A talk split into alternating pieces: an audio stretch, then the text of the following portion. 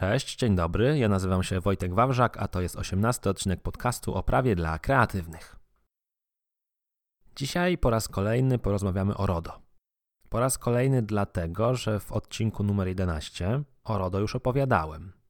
O RODO, czyli o unijnym rozporządzeniu o ochronie danych osobowych, czyli o takim temacie, o którym głośno się mówi, którym często się straszy i co do którego wiele osób nadal nie ma pewności, nadal posiada liczne wątpliwości, które dzisiaj chciałbym właśnie rozwiać. Dlaczego po raz kolejny zdecydowałem się opowiedzieć o RODO? Dlatego, że dzisiaj zrobię to z punktu widzenia blogerów, vlogerów i twórców internetowych. Ten materiał dedykowany jest właśnie tym osobom, osobom, które działają w internecie, które mają jakąś swoją przestrzeń w sieci i w związku z tym przetwarzają jakieś dane na przykład dane na potrzeby newslettera, dane na potrzeby komentarzy na blogu, czy też dane dotyczące sprzedaży online, no bo przecież coraz więcej twórców internetowych wypuszcza również swoje własne produkty. Zatem ten materiał dedykowany jest właśnie blogerom, vlogerom, twórcom internetowym, ale nawet jeżeli nie jesteś blogerem, vlogerem czy twórcą internetowym, to myślę, że i tak znajdziesz tutaj wiele wartościowych informacji, choćby dlatego, że ten odcinek podcastu jest zapisem rozmowy. Tutaj nie ja będę opowiadał jako jedyny opowiadacz, jako jedyny snuciciel historii. Tutaj będę odpowiadał na pytania zadawane mi przez Bartka Luzaka. Bartka, który również jest twórcą internetowym, u którego na kanale na YouTubie występowałem jakiś czas temu w ramach opowiadania o prawie w filmie. Tym razem Bartek zada mi pytania właśnie dotyczące RODO właśnie z perspektywy vlogera, twórcy internetowego.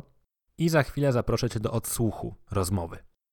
Zanim zaproszę Cię do odsłuchu tej rozmowy, to zapraszam Cię również oczywiście na blog, bo ten odcinek podcastu ma swoją stronę, jak zawsze na blogu, w ramach której znajdziesz wersję tekstową materiału. I to nie jest tak, że ta wersja tekstowa jest transkrypcją rozmowy. Tutaj artykuł napisałem całkowicie od podstaw, w zasadzie najpierw napisałem artykuł, a dopiero potem nagraliśmy z Bartkiem rozmowę. Wszystko po to, żebyś mógł jak najwięcej wycisnąć z tego materiału, więc zachęcam Cię również oczywiście do poczytania, a nie tylko do posłuchania. Co więcej, jeśli chciałbyś obejrzeć wideo, to wideo tutaj jest również dostępne.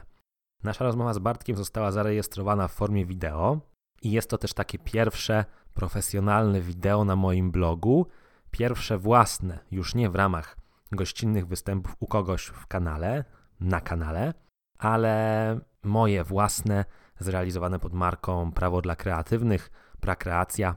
Dlatego serdecznie zapraszam Cię do zapoznania się z wideo, do zapoznania się z tekstem.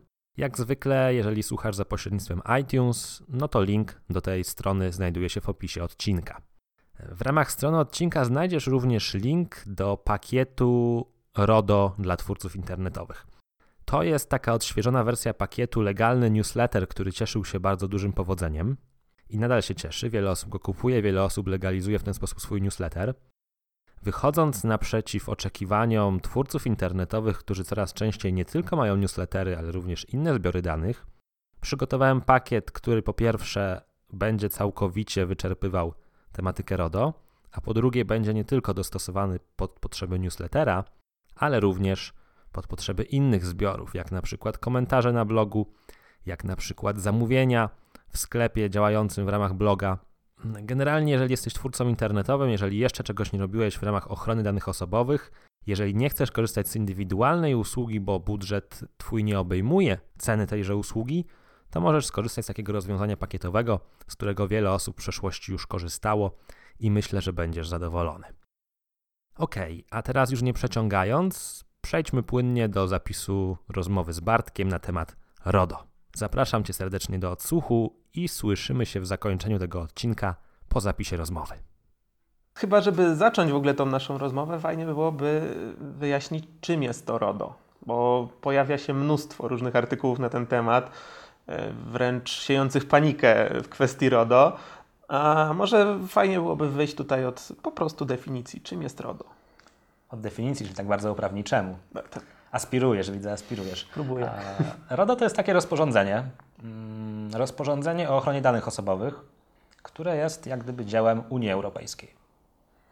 Jak wiesz albo jak nie wiesz, zakładam, że jednak wiesz, e, do tej pory obowiązuje u nas w Polsce ustawa o ochronie danych osobowych. I to jest taki akt obowiązujący wyłącznie w Polsce. To, co jest charakterystyczne dla RODO, to to, że ono jak gdyby dotyczy wszystkich państw członkowskich Unii Europejskiej. Więc jest taki jeden akt, jedno takie duże rozporządzenie, które jak gdyby zastępuje wszystkie krajowe ustawy. Przy czym oczywiście poszczególne państwa w ramach swoich ustaw mogą pewne rzeczy doprecyzować. Ale te wszystkie podstawy znajdują się właśnie w RODO, czyli w tym rozporządzeniu. Dlatego o nim jest tak głośno, że ono w końcu ujednolica jak gdyby ten temat trudny ochrony danych osobowych w całej Unii. E, to, co mnie jako twórcę gdzieś tam interesuje najbardziej, mimo że ja prowadzę swoją działalność, no to jednak jest kwestia tego, czy osoby, które nie prowadzą tej działalności, czyli właśnie wielu blogerów, vlogerów, którzy no jeszcze gdzieś tam nie dorobili się swojej własnej firmy, czy to RODO też ich obejmuje? Tutaj odpowiedź jest jednoznaczna, obejmuje. Ona jest jednoznaczna, ale przypuszczam, że wiele osób nadal będzie miało wątpliwości. Choćby dlatego, że właśnie ta ustawa, która do tej pory obowiązywała, ona przewidywała, że w przypadku osób fizycznych, no, czyli po prostu ludzi, znajduje zastosowanie ta ustawa tylko wtedy, kiedy oni przetwarzają dane w związku z działalnością gospodarczą, zawodową, zarobkową. No i tutaj oczywiście pojawiały się głosy tych osób, które bezpośrednio nie zarabiają na swojej twórczości internetowej, że do nich te przepisy nie znajdują zastosowania, no bo oni nie zarabiają na tym. RODO od takiego wyłączenia odchodzi. Ono jedynie wskazuje, że nie będziemy go stosowali wtedy, kiedy dochodzi do przetwarzania danych w związku z czynnościami osobistymi, domowymi, czyli na przykład kiedy ja sobie prowadzę książkę kontaktów w telefonie prywatnym, no to są cele czysto domowe. Ale jednak w większości przypadków blogerów, blogerów czy też twórców internetowych w zasadzie każdy z nich dzisiaj prowadzi jakiś newsletter, każdy ma chociażby jakieś zbiory komentarzy na blogu. W związku z tym u nich trudno będzie powiedzieć, żeby newsletter wysyłany do 10 tysięcy osób był celem czysto domowym. Więc jak najbardziej tak naprawdę do wszystkich twórców RODO będzie znajdowało zastosowanie. Mhm. E, tak ambitnie zacząłem tutaj od tej definicji prawnej, ale prawda jest taka, że dla mnie łatwiej będzie się tu opierać na konkretnych case'ach. Wspomniałeś o newsletterze. Powiedz mi, jak kwestia newslettera zmieni się, kiedy twórcy, którzy do tej pory zgłaszali e, newsletter do GIODO, będą musieli przejść do RODO? Nie jesteś jedynym, który to pyta. A tak naprawdę nie zmieni się zbyt wiele. To znaczy, ja bym powiedział, że będzie nawet łatwiej i to w ogóle jest takie pewne nieporozumienie na gruncie RODO, że wszystkim się wydaje, że to jakaś wielka rewolucja w ochronie danych osobowych, milionowe kary, a tak naprawdę to RODO trochę ułatwia, szczególnie z punktu widzenia takich formalności. No bo do tej pory każdy twórca, który prowadził newsletter, pierwsze o co pytał, to czy on musi zgłaszać cokolwiek do GIODO. No więc na gruncie RODO już nie będzie musiał nic zgłaszać, bo w ogóle rejestrowanie zbiorów, czyli wysyłanie jakichś mądrych wniosków znika. Więc jest prościej, bo nie trzeba będzie męczyć się na wypełnianie jakiegoś formularza, co nie znaczy jednak, że nie trzeba będzie nic robić.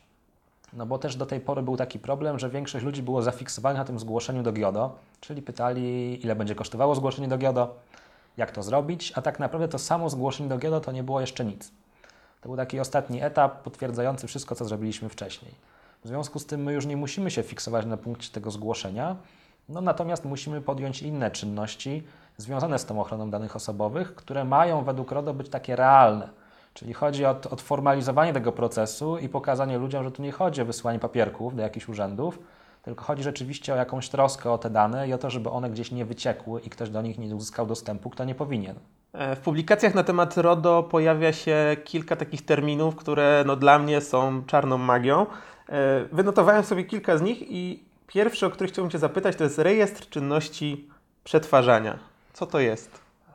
No, rzeczywiście w RODO jest kilka takich terminów, jak słusznie wspomniałeś, które trochę brzmią tajemniczo, ale tak naprawdę nie są niczym szczególnie skomplikowanym. Ten rejestr czynności przetwarzania to jest taki dokument, który pokazuje wszystkie procesy, jakie dokonujesz na danych osobowych. Czyli na przykład, jeżeli Ty przetwarzasz dane, żeby wysłać newsletter, to czynnością przetwarzania jest wysyłka newslettera. I co robisz w ramach takiego procesu? Przetwarzasz e-maile i najczęściej jeszcze imiona. To są z kolei kategorie danych osobowych. I to wszystko składa nam się mm, w takie elementy tego rejestru czynności przetwarzania, który ma zawierać e, wskazanie, w jakim celu są dane przetwarzane, jakie dane są przetwarzane, w jaki sposób są chronione, kto ma do nich dostęp. W związku z tym ten rejestr to jest takie zastanowienie się, jakie ja dane przetwarzam i w jakich celach. Powiedziałem o newsletterze, to jest typowy przykład, ale coraz więcej na przykład również twórców sprzedaje jakieś swoje produkty przez sklep, swój online'owy. Mhm. No i wtedy masz zbiór klientów i masz kolejne dane, czyli klienci. Wystawiasz faktury, masz kolejną czynność przetwarzania, czyli fakturowanie. Wprawdzie dane są te same co przy klientach najczęściej, ale kolejna czynność. Co tam jeszcze możesz mieć? Komentarze na blogu chociażby. Mało kto sobie zdaje sprawę, że komentarze na blogu to zbiór danych osobowych, bo w kokpicie WordPressa, jak się zalogujesz, to się okaże, że jak wejdziesz w zakładkę komentarzy, to masz adres IP, masz imię i nazwisko, masz adres e-mail, może nawet adres strony internetowej, więc masz tych danych naprawdę sporo. No i to jest kolejna czynność przetwarzania, dopuszczenie możliwości komentowania na blogu. Więc stworzenie takiego rejestru tak naprawdę wymaga przemyślenia tych wszystkich procesów. I mimo, że ten rejestr nie zawsze będzie obowiązkowy, to ja mówię swoim klientom, że warto byłoby go mieć zawsze, po to, że on daje takie solidne podstawy, pozwala się zorientować, gdzie te dane u mnie się pojawiają. Ale myślisz, że, bo dla mnie to jest takie już totalnie ekstremalne, myślisz, że naprawdę ludzie będą prowadzić rejestr osób komentujących i wpisy na blogu? A, czy wiesz co, czy będą, to jest trochę inna kwestia, bo my, no, my cały czas operujemy RODO, RODO, jakie straszne, jakie kary, tylko że my obecnie również mamy obowiązki ewidencjonowania tych wszystkich zbiorów. No, mało kto to robi. Dlaczego mało kto to robi? Bo egzekwowanie tego prawa w tym zakresie jest po prostu słabe. Słabe albo może pożądane w takim znaczeniu, że jest słabe, bo zajmowanie się wszystkiego rodzaju zbiorami byłoby trochę absurdalne. Dlatego póki co na gruncie tej obecnej ustawy tak naprawdę kontroli z GIODO jest powiedzmy 80 w skali roku i one dotyczą jakichś dużych przedsiębiorstw, spółek, korporacji. No i tacy mali blogerzy tak naprawdę realizują te obowiązki, bo wiedzą, że one są, ale jak gdyby nie spotyka się to z żadnym egzekwowaniem. Pytanie, jak to będzie na gruncie RODO? Również dlatego, że na gruncie RODO pojawiają się te wszystkie kary, które mogą być nakładane od razu. No i w społeczeństwie istnieje taka obawa, że skoro to będzie nowy dochód dla państwa, no to może tych kontroli będzie więcej. E, natomiast e, no, jak gdyby nie ma też nic strasznego w, w, jak gdyby w stworzeniu tych wszystkich zbiorów, w opisaniu ich, bo to w takiej podstawowej dokumentacji może się opierać na stworzeniu zwykłej tabelki, wskazaniu zbiór komentarzy na blogu, zbiór newsletter, wypisanie tych danych i posiadanie chociażby takiej podstawowej dokumentacji, która gdyby nam się przydarzyła kontrola, będziemy mogli pokazać, no słuchaj, patrz, my tutaj dołożyliśmy jakiejś staranności, zastanowiliśmy się, jesteśmy małymi twórcami, nie przetwarzamy wielkich danych, ale jednak coś zrobiliśmy. Mhm. No i o to chyba chodzi. Mhm. Czyli nie chodzi o to, żeby taki twórca faktycznie skrupulatnie przepisywał jeden do jednego każdą dane związaną z komentarzami. A, nie, w ogóle to też jest, to, to pytanie trochę pokazuje też taki e, stereotyp, który do tej pory funkcjonował. Często mnie rzeczywiście ludzie pytają, że oni zgłaszają dane do GIODO, czy to oznacza, że oni muszą każdą osobę, która zapisze się do newslettera, zgłaszać do GIODO. Mhm. Nie w ogóle nigdy tego obowiązku nie było i nigdy nie będzie. To znaczy my tylko wskazujemy na mm, proces, czyli komentarzy na blogu, ale nie, my nie ewidencjonujemy każdego komentarza i każdego imienia i nazwiska i nie donosimy gdzieś, że Michał Kowalski to na naszym blogu w tym dniu skomentował nasz artykuł, bo to byłoby rzeczywiście dość absurdalne. Okej, okay, to, to, tu mnie trochę uspokoiłeś. E, no dobrze, mamy newsletter, mamy komentarze, to są wszystko dane, które my zbieramy. E, ale wspomniałeś na przykład o fakturach. Faktury często wystawiamy przez programy do fakturowania i w ten sposób pośrednio udostępniamy dane naszych klientów administratorom, którzy zarządzają danym serwisem do fakturowania. Co w takiej sytuacji? To tu może wrócimy do takiej mądrej definicji właśnie. Tutaj będziemy mieli do czynienia z tak zwanym powierzeniem przetwarzania danych osobowych. Czyli sytuacją, w której jakiś podmiot zupełnie obcy nam ma w jakimś zakresie dostęp do danych, które my gromadzimy, ale po to, żeby realizować e, cele dla nas. Czyli my potrzebujemy zafakturować, więc mówimy dostawcy oprogramowania: Słuchaj, będziemy korzystać z Twojego oprogramowania i będziemy te dane w nim przetwarzać. I teraz musimy doprowadzić do takiej sytuacji, żeby te dane były bezpieczne, czyli musimy skorzystać no, z jakiegoś oprogramowania, po pierwsze wiarygodnego, a po drugie sprawdzić chociażby w ich polityce prywatności, czy w ich regulaminie, czy tam znajdują się postanowienia dotyczące tego, jak oni z tymi danymi postępują. No bo w skrócie chodzi o to, żeby ten dostawca na przykład systemu do fakturowania, który jest dostępny w chmurze, zobowiązał się, że on nie będzie tych danych uzyskiwał dostępu, on nie będzie ich modyfikował, nie będzie ich przeglądał, on będzie je wyłącznie przechowywał tak naprawdę na serwerze, który jest ściśle związany z tą usługą. No i biorąc pod uwagę, że tak naprawdę większość procesów dzisiaj na takich danych odbywa się z wykorzystaniem takich systemów chmurowych, no to jak gdyby to powierzenie będzie na porządku dziennym.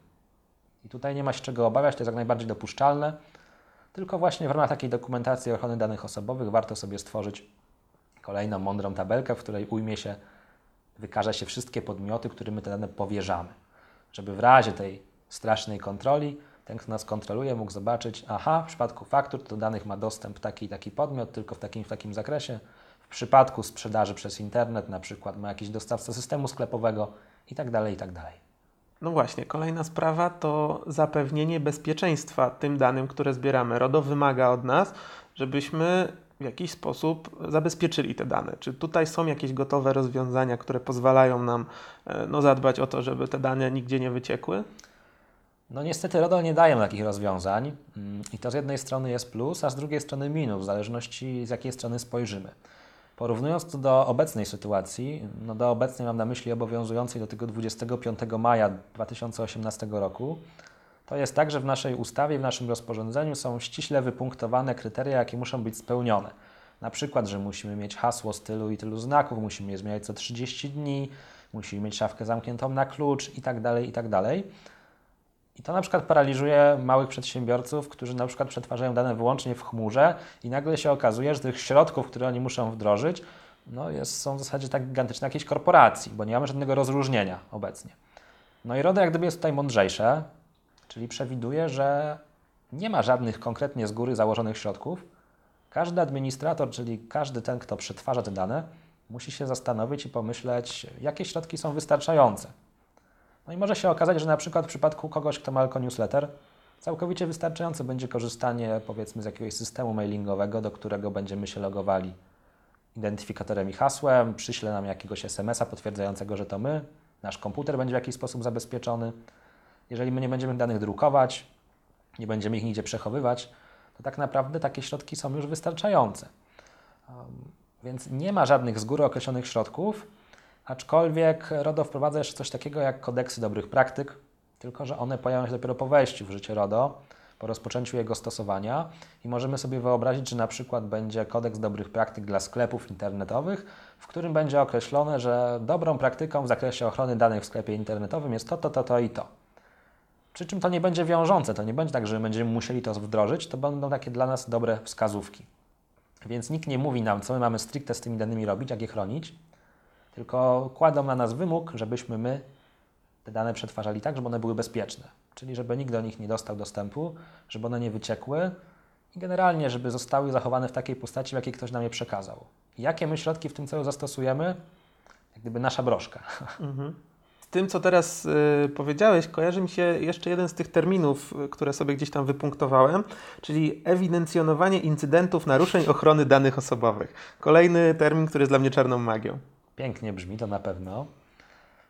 A tu w skrócie chodzi o taką nowość, którą RODO wprowadza, czyli taki trochę obowiązek samodonosu.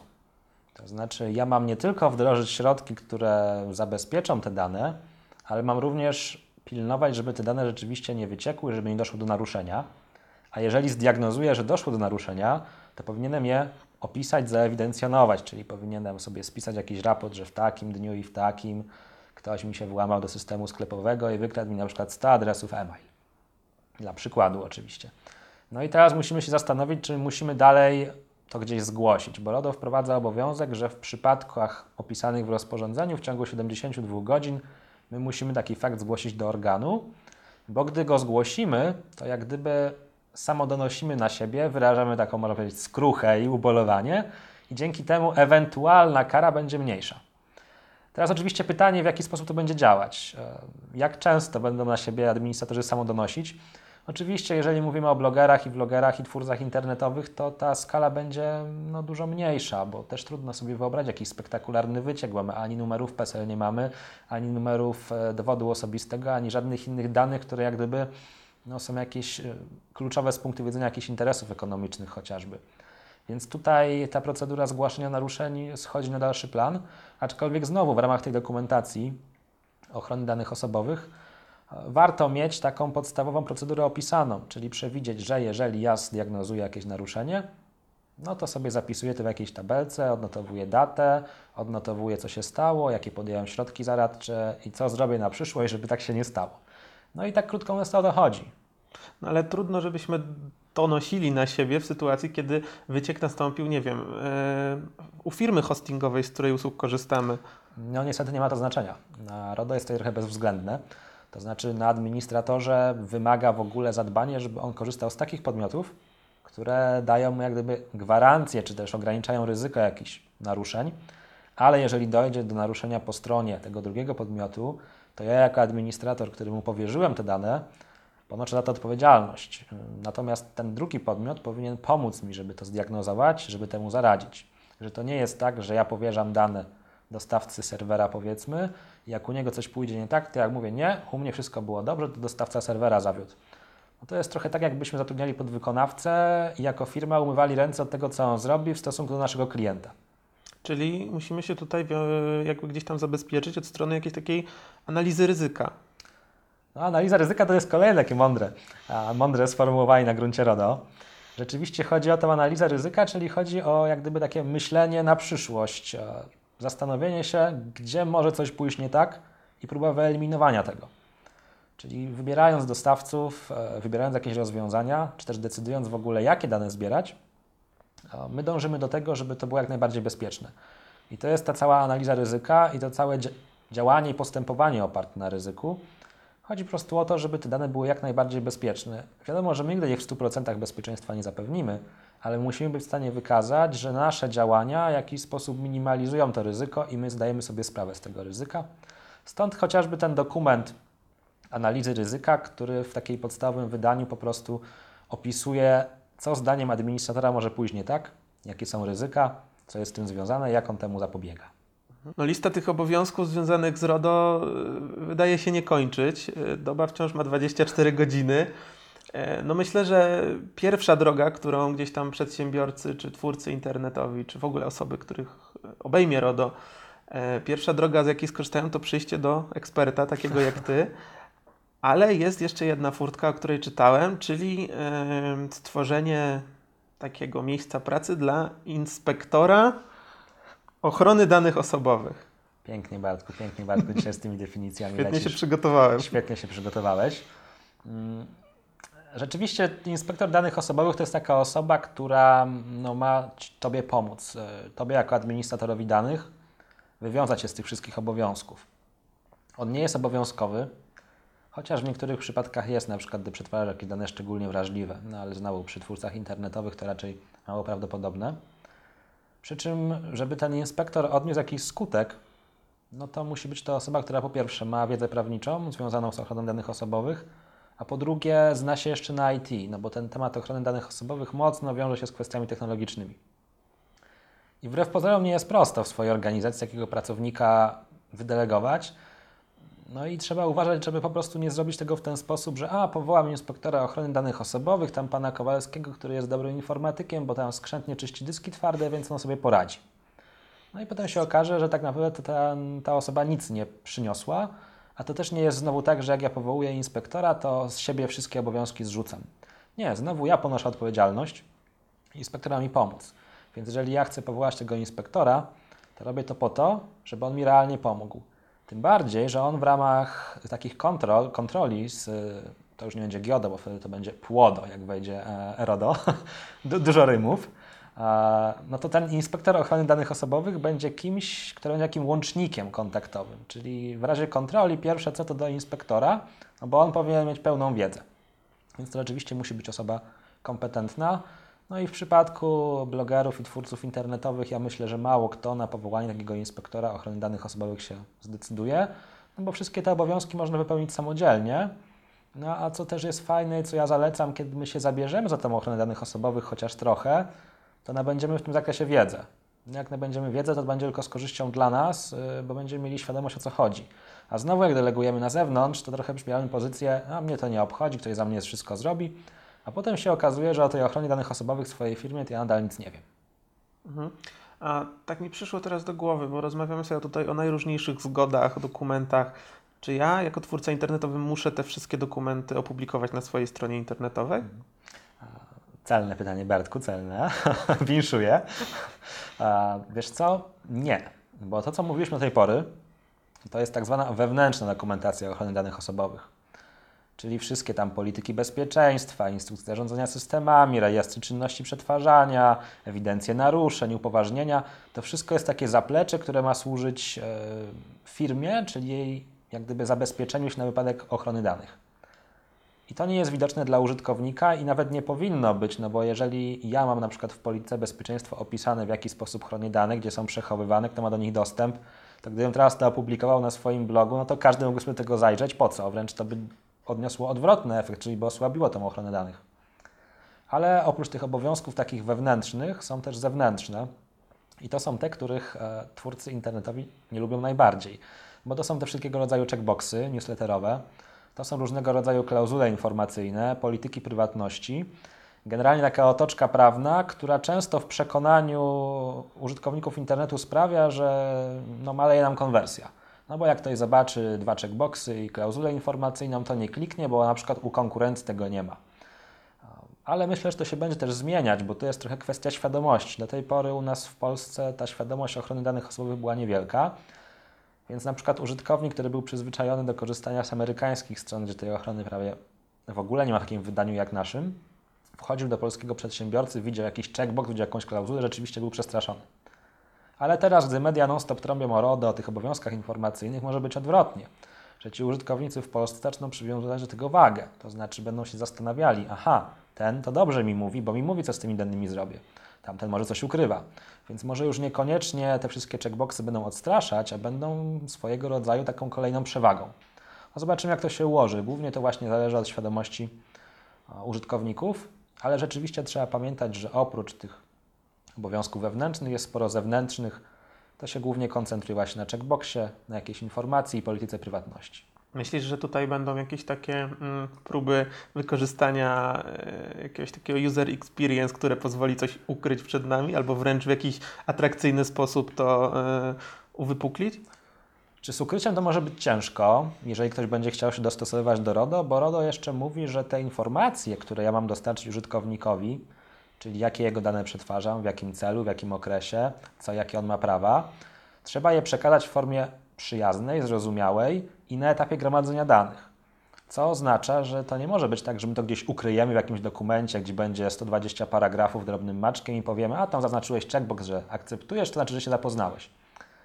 To już tak nie będzie działać na gruncie RODO, więc jak gdyby ukrywanie tego mm, będzie można porównać trochę do takich czarnych praktyk SEO, więc może niekoniecznie będzie to dobra opcja. Ale na pewno można fajnie ograć mm, tego rodzaju informacje przekazywane użytkownikowi. Ja na przykład na swoim blogu staram się to opisywać takim językiem um, przyjaznym. Przepraszam Cię za checkboxy, też ich nie lubię i tak dalej, i tak dalej. No, w moim przypadku to działa dlatego, że piszę o tym prawie, więc e, ktoś też wymaga, żeby to było dobrze zrobione. I generalnie po tym, kiedy wprowadziłem te wszystkie informacje, to ludzie tylko pisali, o jak fajnie, pokazuje, że to, się, że to można dobrze zrobić. Więc jak gdyby wydaje mi się, że od strony takiego interfejsu użytkownika też można to dobrze ograć i dobrze zrobić. Nie trzeba się tego panicznie bać. Wspominałeś też o polityce prywatności. E, ja gdzieś tam przygotowując jakieś materiały, e, na przykład na jakąś swoją stronę, e, no często, szczerze mówiąc, szukałem gotowego wzoru w Google albo wręcz patrzyłem gdzieś, podpatrywałem u konkurencji coś, co wydawało mi się dobrze być przygotowane, po prostu kopiowałem, przerabiałem gdzieś pod siebie. Czy taka praktyka e, jakby byłaby przez Ciebie pochwalona, czy jednak zalecałbyś tutaj przygotowywanie tego od zera? Przecież to sumienie ma każdy swoje, no, więc ja nie będę się wypowiadał w takim, w takim, takim tonie. Natomiast powiem tak, że te wzory, one często są w porządku. Tylko wzory jak to wzory są dość standardowe i często okazuje się, że do mojej indywidualnej sytuacji nie do końca odpowiadają. Co więcej, ja w ostatnim czasie siedzę mocno w tematach cookies, zgłębiałem to również od strony technicznej z pomocą kilku tam osób się tym zajmujących i okazuje się, że taka zwykła strona blogowa potrafi tych cookiesów generować bardzo dużo. No i oczywiście tak modelowo, super poprawnie, to wszystkie te cookiesy powinny być w naszej polityce prywatności opisane. Czyli tam kod Google Analytics, e, Facebook Pixela, czy też Pixel Facebooka, co tam, tam jeszcze mamy? Diskus też ma cookiesy, embedowanie filmów z YouTube'a to są kolejne cookiesy, więc nagle się okazuje, że kiedy ja się w to wgryzę, to w takiej polityce prywatności powinienem o tym wszystkim poinformować. No i tu jest taka trochę moja niewdzięczna rola, bo jak ja to z reguły komuś mówię, to spotykam się z argumentem, co ty Wojtek opowiadasz tam? No zobacz, na tej stronie coś masz, tutaj taki duży gigant, sklep internetowy, nic nie mają, a ty mi każesz tutaj analizować, czy ja mam Google Analytics, czy nie mam. No i to znowu wracamy do tego tematu prawo a życie. Prawo sobie, życie sobie, dlatego że te przepisy są nieegzekwowane, ale jak będą egzekwowane w gruncie RODO, to się okaże. Ale tak jak mówiłem, ja wychodzę z założenia, że to zadbanie trochę o tą komunikację, również związaną z danymi osobowymi, w perspektywie czasu będzie też przewagą konkurencyjną, więc zalecałbym indywidualne rozwiązania. Oczywiście nie trzeba zawsze ich kupować, ale jeżeli ja już korzystam z jakiegoś wzoru, który znalazłem, to żebym się zastanowił chociaż e, o co w tym wzorze chodzi, czy to rzeczywiście odnosi się do mojej sytuacji i zastanowił się, jakie ja rozwiązania stosuję i w jaki sposób mogę je opisać. Bo to też nie chodzi, że te dokumenty muszą być dzisiaj jakieś bardzo formalne. Paragraf pierwszy, paragraf piąty, ustęp dziesiąty, litera punkt C. Wystarczy to własnymi słowami opisać, tak? Wchodząc na moją stronę, godzisz się na to, że wyświetlając film zaembedowany z YouTube'a, wykorzystywane są pliki cookies YouTube'owe. No i w ten, w ten deseń to powinno iść to chyba też trochę wymaga takiej wiedzy technologicznej, no bo e, skąd taki przeciętny twórca ma wiedzieć, które mechanizmy na jego stronie zaciągają te pliki cookies? To prawda, wymaga trochę wiedzy technicznej, ale chyba też warto trochę wysiłku włożyć, chociażby dlatego, że na przykład jeżeli spojrzysz w regulamin Google Analyticsa, to się okaże, że w tym regulaminie on sam na Ciebie nakłada obowiązki wywiązania się ze wszystkich wymogów związanych z ochroną danych i z cookiesami i Ty masz wręcz obowiązek poinformować swoich użytkowników, że korzystasz z Google Analyticsa. Co więcej się okaże, że na Google Analyticsa masz nie tylko jakieś tam jedne rodzaje plików cookies, ale jeszcze tam jest jakiś double click, jakieś funkcje reklamowe i to naprawdę jest wszystko na e, stronie Google'a z polityką płatności opisane. Problem polega na tym, żeby przebrnąć przez ten dokument, trzeba mieć dużo samozaparcia. No i to pozostają do decyzji każdego. Rzeczywiście nie jest to łatwe, bo trzeba, potrzebna jest ta wiedza techniczna, ale z drugiej strony myślę, że blogerzy czy też twórcy internetowi akurat są dość mocno techniczni i są w stanie przewidzieć, e, czy też pomyśleć, jak to działa. A takie powoływanie się, że to jest zbyt trudne, no to wiadomo, e, nie ma nic do rzeczy, gdy chodzi o egzekwowanie prawa. Wspominałeś o tym, że y, wraz ze zmianą tych przepisów na RODO być może zmieni się też troszeczkę sposób patrzenia na te wszystkie checkboxy przez użytkowników. No, czyli niejako ta ich świadomość może gdzieś tam się podniesie. Co w sytuacji, kiedy przykładowo ktoś kupuje od nas e-booka w naszym sklepie internetowym i za chwilę dostajemy wiadomość, że on sobie nie życzy, żebyśmy przechowywali jego dane i mamy go kategorycznie stamtąd wykreślić. Jak, jak tu wygląda procedura? To jest pewne zagrożenie, rzeczywiście, bo zawsze znajdą się jacyś pieniacze i Janusze, którzy jak się dowiedzą za dużo, to po, pomyślą sobie, że może komuś by utrudnić życie. Generalnie to też nie jest tak, że te wszystkie prawa wynikające z RODO są bezwzględne. No bo dużo się mówi w kontekście RODO o tym prawie do bycia zapomnianym, które polega na tym, że ja mam prawo zniknąć z bazy danych. No ale jeżeli ktoś kupił od Ciebie e-booka, to nawet jeżeli nie zdajesz sobie z tego sprawy, to zawarł z Tobą umowę. Umowę o dostarczenie treści cyfrowych. No i Ty masz prawo przetwarzać jego dane do czasu upływu przedawnienia roszczeń z tej umowy. Czyli tak długo, jak na przykład ten użytkownik mógłby w jakiś sposób Ci zaszkodzić w związku z tą umową, czy też tak długo, jak Ty byś mógł go pozwać o zapłatę, tak długo te jego dane możesz przechowywać. I kiedy on wystąpi do Ciebie o usunięcie, to Ty możesz mu przedstawić e, ścieżkę argumentacji taką właśnie, że jak gdyby Twój usprawiedliwiony cel, sama idea przetwarzania tych danych powoduje, że w tej chwili nie możesz ich tych danych usunąć. Ale w przypadku e-booka to jest jasne. Ale na przykład w przypadku newslettera to już prawo było bardziej po stronie użytkownika. Jeżeli użytkownik stwierdza klika, rezygnuje, ty masz obowiązek te dane usunąć. Jak on dalej dostaje komunikaty, co zdarza się nagminnie, że się wypisujesz, one dalej przychodzą, ale przychodzi, przychodzi jeszcze więcej, bo okazuje się, że kliknięcie w ten link sprawiło, że zapisałeś się do jeszcze innej bazy.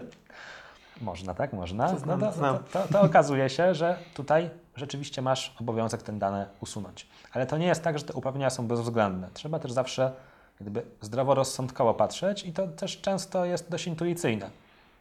No bo jeżeli ktoś na drugi dzień po zakupie e-booka pisze do Ciebie to w takiej sprawie, to Tobie się zapala lampka, że chyba ja jeszcze jednak mam prawo te dane trochę podtrzymać. Mhm. Tak wspominałeś o tym Google. E, przyszło mi do głowy to, co często wraca gdzieś tam w internecie, czyli temat tego, jak Facebook, Google wykorzystują nasze dane, jak na ogromną skalę to się dzieje i jak często nie mamy świadomości. Czy RODO w jakiś sposób ma narzędzia, żeby wreszcie skontrolować tych takich gigantów, którzy no, tak naprawdę nie mówią nam wszystkiego. Czy może zanim w ogóle dojdziemy do narzędzi, to powiedzmy, że RODO, jak gdyby celem w ogóle RODO było właśnie też okiełznanie tych podmiotów, które mają siedzibę w Ameryce, a działają na rynku europejskim. Do tej pory nie przejmowały się tymi przepisami europejskimi, no bo właściwe prawo było amerykańskie.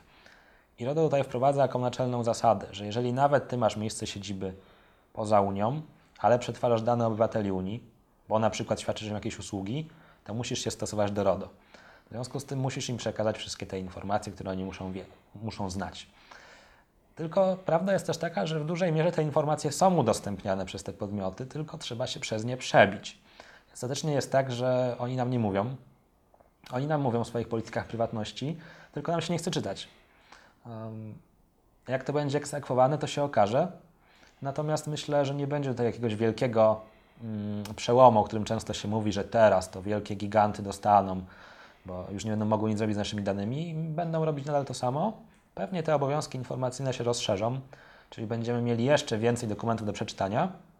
Jak gdyby w naszej gestii będzie, czy będzie nam się chciało te dokumenty czytać. Mhm. A co jeśli chodzi o te takie narzędzia, z których twórcy internetowi bardzo często korzystają, nie wiem, Asana, MailChimp, Dropbox, to są narzędzia, które no jakby towarzyszą nam w tej codziennej pracy, a też, nie wiem, czytając nawet choćby jakieś artykuły u Ciebie na blogu, też widziałem, że z tymi newsletterami, na przykład chociażby z MailChimpa, tam były jakieś wątpliwości wśród użytkowników. Wątpliwości były duże w ogóle na gruncie naszej polskiej ustawy o ochronie danych osobowych, bo ona wymaga, żeby ta umowa powierzenia, no a tu dochodzi do powierzenia, bo przekazujemy te dane, była zawarta na piśmie. No więc teraz wyobraź sobie zawieranie umowy na piśmie z MailChimpem. Um, jakie byłoby zdziwienie tamtego pana siedzącego w saporcie, gdybyś mu przysłał pocztą tradycyjną przez ocean list z podpisem, z umową do podpisania. To była jedna kwestia. Druga kwestia była taka, którą podnosiło GIODO, że ok, nawet jak zawrzemy tę umowę elektronicznie i dopuścimy zawarcie tej umowy elektronicznie, to jaką mamy realną gwarancję, co się z tymi danymi stanie? No nie mamy żadnej, no bo w jaki sposób ja skontroluję, co sobie MailChimp robi z moimi danymi w Ameryce. No i to jest taki problem, który jest tak naprawdę nie do rozwiązania póki co, ale RODO dopuszcza korzystanie z tych narzędzi i będziemy mogli z tych narzędzi korzystać.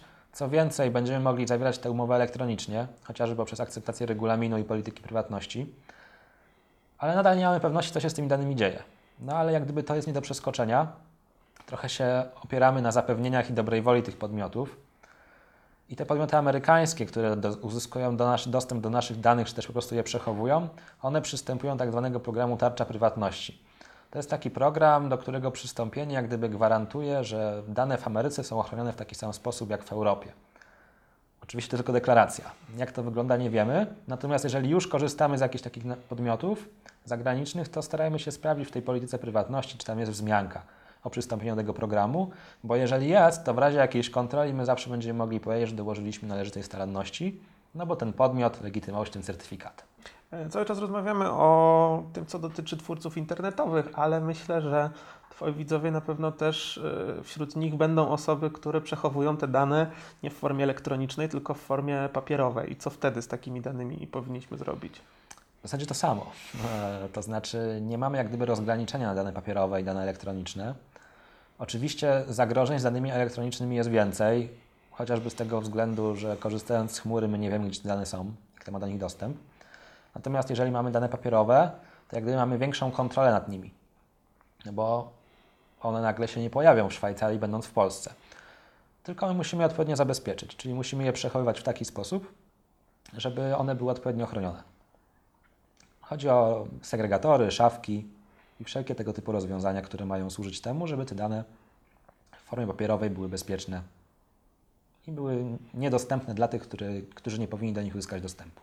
Czytając Twój poprzedni artykuł o RODO, y, zacząłeś od kwestii finansowych. Ja pozwoliłem sobie e, zostawić to gdzieś tam na koniec, natomiast no, trzeba przyznać, że te groźby związane z tymi milionami, które mają na nas po prostu e, spłynąć, to jest coś, co jest mocno nagłaśniane w mediach, że RODO jednak e, faktycznie gdzieś tam będzie się wiązało z dużymi karami finansowymi. Czy to jest prawda?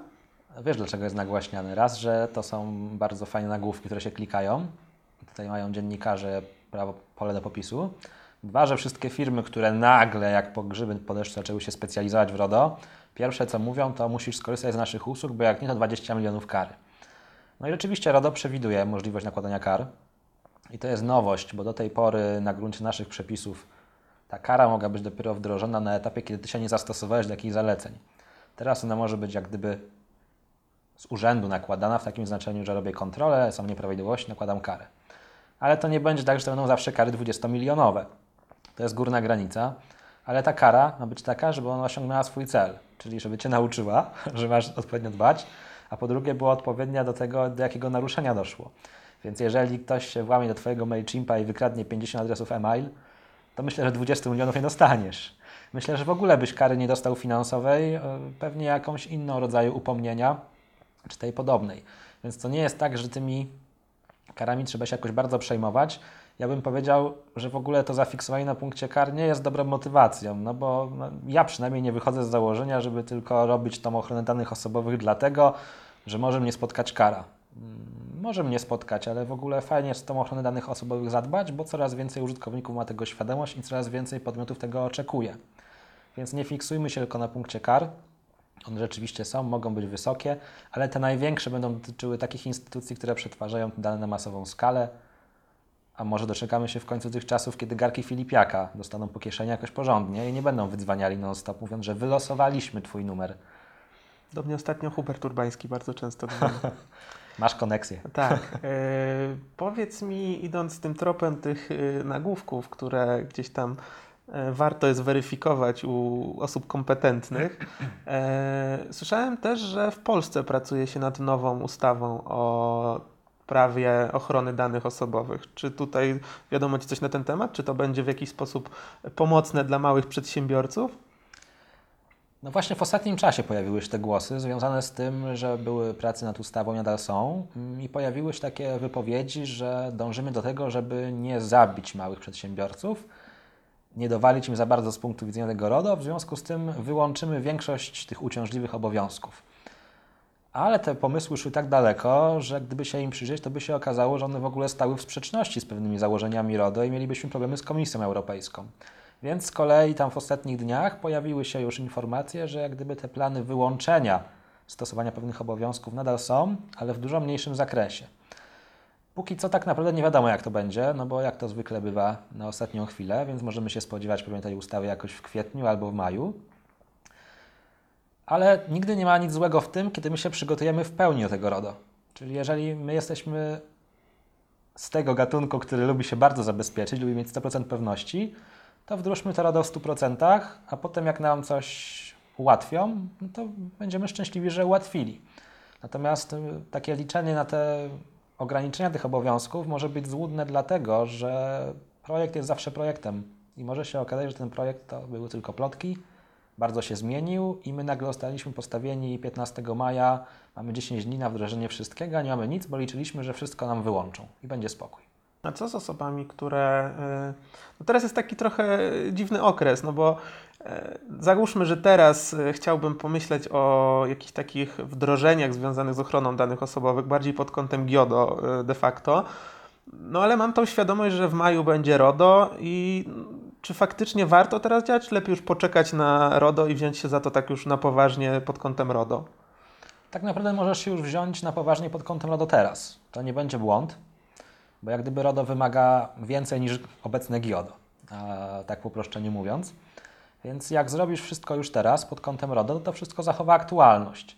Jeżeli zrobisz to tak modelowo według rozporządzenia, a treść rozporządzenia jest znana, no to masz 100% pewności, że jak gdyby nic tu się nie zmieni i nic więcej nie będziesz musiał robić. No, więc jak gdyby strachu nie ma. Może powiem tylko jeszcze o tym, o co często ludzie pytają, czy jest sens teraz te wnioski do kiedy wysyłać. No bo jest taki teraz stan, kiedy taki porządny prawnik, w sensie, który chce postępować zgodnie z prawem, to musi Ci powiedzieć, że do 25 maja masz obowiązek zgłosić zbiór do GIODO. Ale raz, że GIODO wyłączyło już na swojej stronie elektroniczną możliwość zgłaszania, bo już tam się do czegoś przygotowują, a dwa, że sami w kuluarach mówią, że te wszystkie wnioski, które teraz złożysz, to one nie zostaną rozpatrzone, nie zdążą być rozpatrzone, chociażby dlatego, że obecny czas oczekiwania na rejestrację zbioru to jakieś dwa lata. Um, bo oni zostali zasypani lawiną tych wniosków. No więc dobrze, że ten zgłaszanie odchodzi. I tak naprawdę możesz ten wniosek wysłać, jeżeli chcesz być tak 100% zgodnie z prawem, ale jak go nie wyślesz, no to tak e, nieoficjalnie można powiedzieć, że też się nic złego nie stanie. I też nie ma co czekać tak naprawdę, bo jeżeli ktoś chce wystartować z newsletterem, to jaki jest sens czekać do RODO? Tylko po to, żeby nie musieć zgłaszać? E, no tak naprawdę jak teraz nie zgłosisz, to się nic złego nie stanie. Natomiast możesz się przygotować pod takim kątem, że sobie wybierzesz tego dostawcę systemu mailingowego. To jest dość proste, bo oferta jest bogata. Zastanowisz się, jak te formy newsletterowe zaimplementować, czy dodawać ten checkbox, czy nie dodawać, poczytasz, jak ta polityka prywatności ma wyglądać. Więc ja bym zaczął robić teraz już wszystko i nie przejmować się tym, że jest taki stan niepewności, bo to tak naprawdę nie jest nic złego. No dobrze, Wojtku, myślę, że e, zaspokoiłeś tutaj mocno moją ciekawość, e, wyczerpałeś temat. E, pozostaje mi się po prostu zacząć przygotowywać. Dziękuję Ci bardzo. Powodzenia, Bartku. Dzięki. No i jak podobała Ci się ta rozmowa z Bartkiem? Mam nadzieję, że ten sposób przekazania informacji na temat RODO jest przystępny i przyjazny.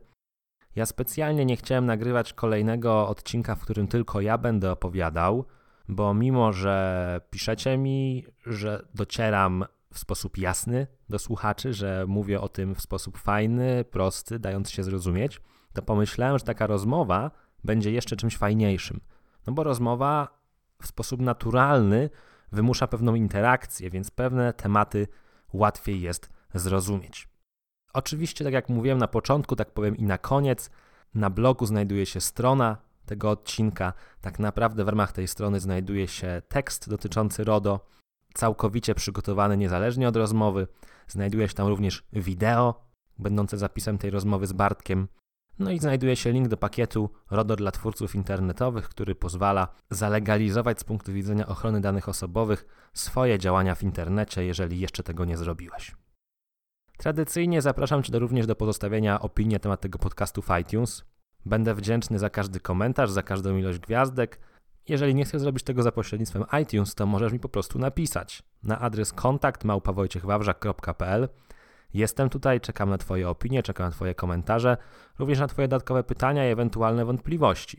Tego typu materiały mają zawsze Ci pomagać, więc nie wahaj się pisać do mnie, kiedy tylko masz ochotę. I cóż, nie przedłużam już dzisiaj. Zostawiam Cię z tematem RODO. Mam nadzieję, że materiał pozwoli Ci jakoś z tym monstrum się uporać, choć tak jak już na pewno wiesz po rozmowie, nie takie straszne to RODO, jakie malują. Powinno być dobrze. Trzymam za Ciebie kciuki i do usłyszenia w kolejnym odcinku podcastu. Trzymaj się ciepło. Cześć.